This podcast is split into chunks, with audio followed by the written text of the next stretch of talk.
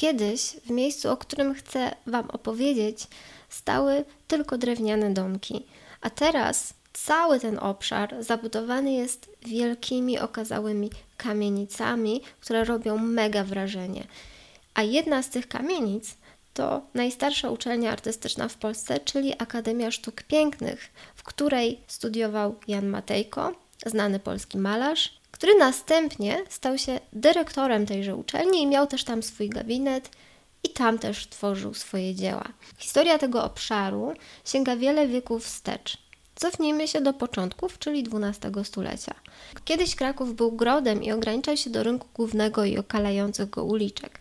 Miejsce to otoczono później fortyfikacjami, których część stanowi Brama Floriańska i Barbakan. Na pewno coś Wam to mówi. Są to jedne z najbardziej znanych zabytków Krakowa. Mnie interesuje obszar na północ od nich, czyli położony kilka kroków dalej, plac Matejki i rynek kleparski, wokół których rozwinęło się miasto Kleparz. Wszystko zaczęło się prawdopodobnie na przełomie XII i XIII wieku wraz z budową kościoła świętego Floriana. Jego powstanie miało uczcić sprowadzenie do Polski w roku 1184 relikwii wspomnianego świętego. Legenda głosi, że wóz z jego szczątkami zatrzymał się na miejscu, gdzie miał stanąć kościół. Jak pisze Janina Dzikówna w książce Kleparz do 1528 roku.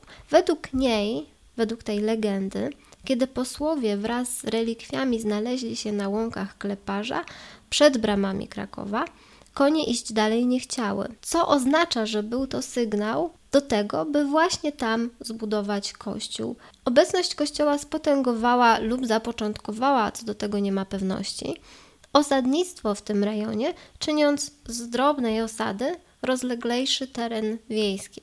Przez wiele wieków Kleparz stanowił samodzielne miasto, by w końcu, pod koniec XVIII wieku dopiero, wraz z innymi dzielnicami, w tym Kazimierzem, stać się częścią Krakowa. Od tego momentu przynależy do tak zwanego Starego Miasta. No to kilka słów o handlu, który szybko stał się cechą charakterystyczną tego miejsca, zwanego kiedyś Florencją. Ludność kleparza utrzymywała się przede wszystkim z rolnictwa, hodowli, drobnego handlu i rzemiosła.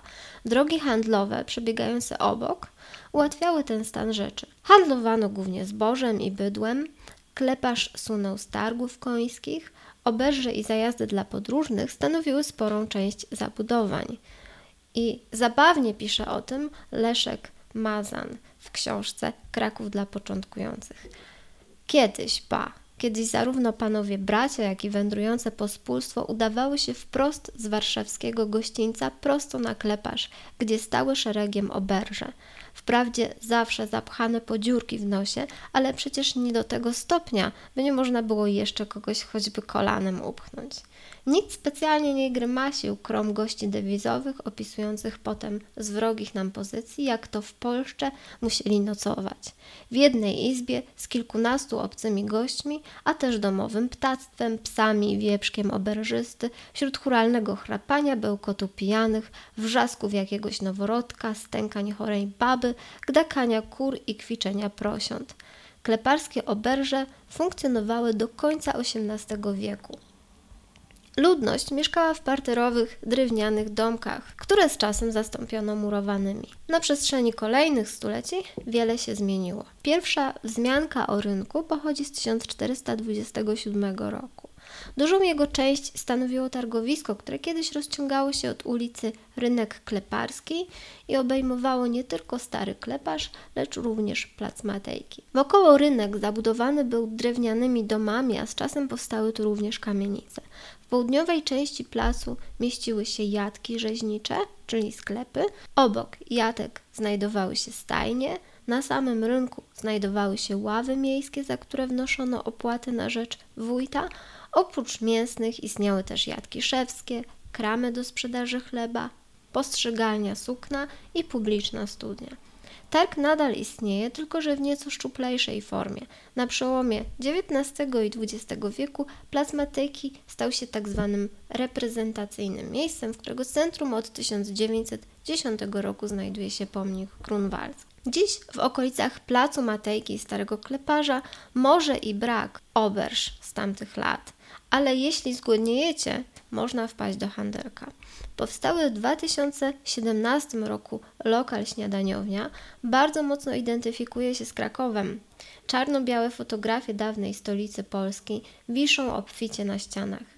Jest to więc idealny punkt finalny spaceru po okolicy. Akademia Sztuk Pięknych, pomnik grunwaldzki, grób nieznanego żołnierza, kościół świętego Floriana i kościół świętego Wincentego a Paulo to najważniejsze zabytki miejsca zwanego kiedyś kleparzem.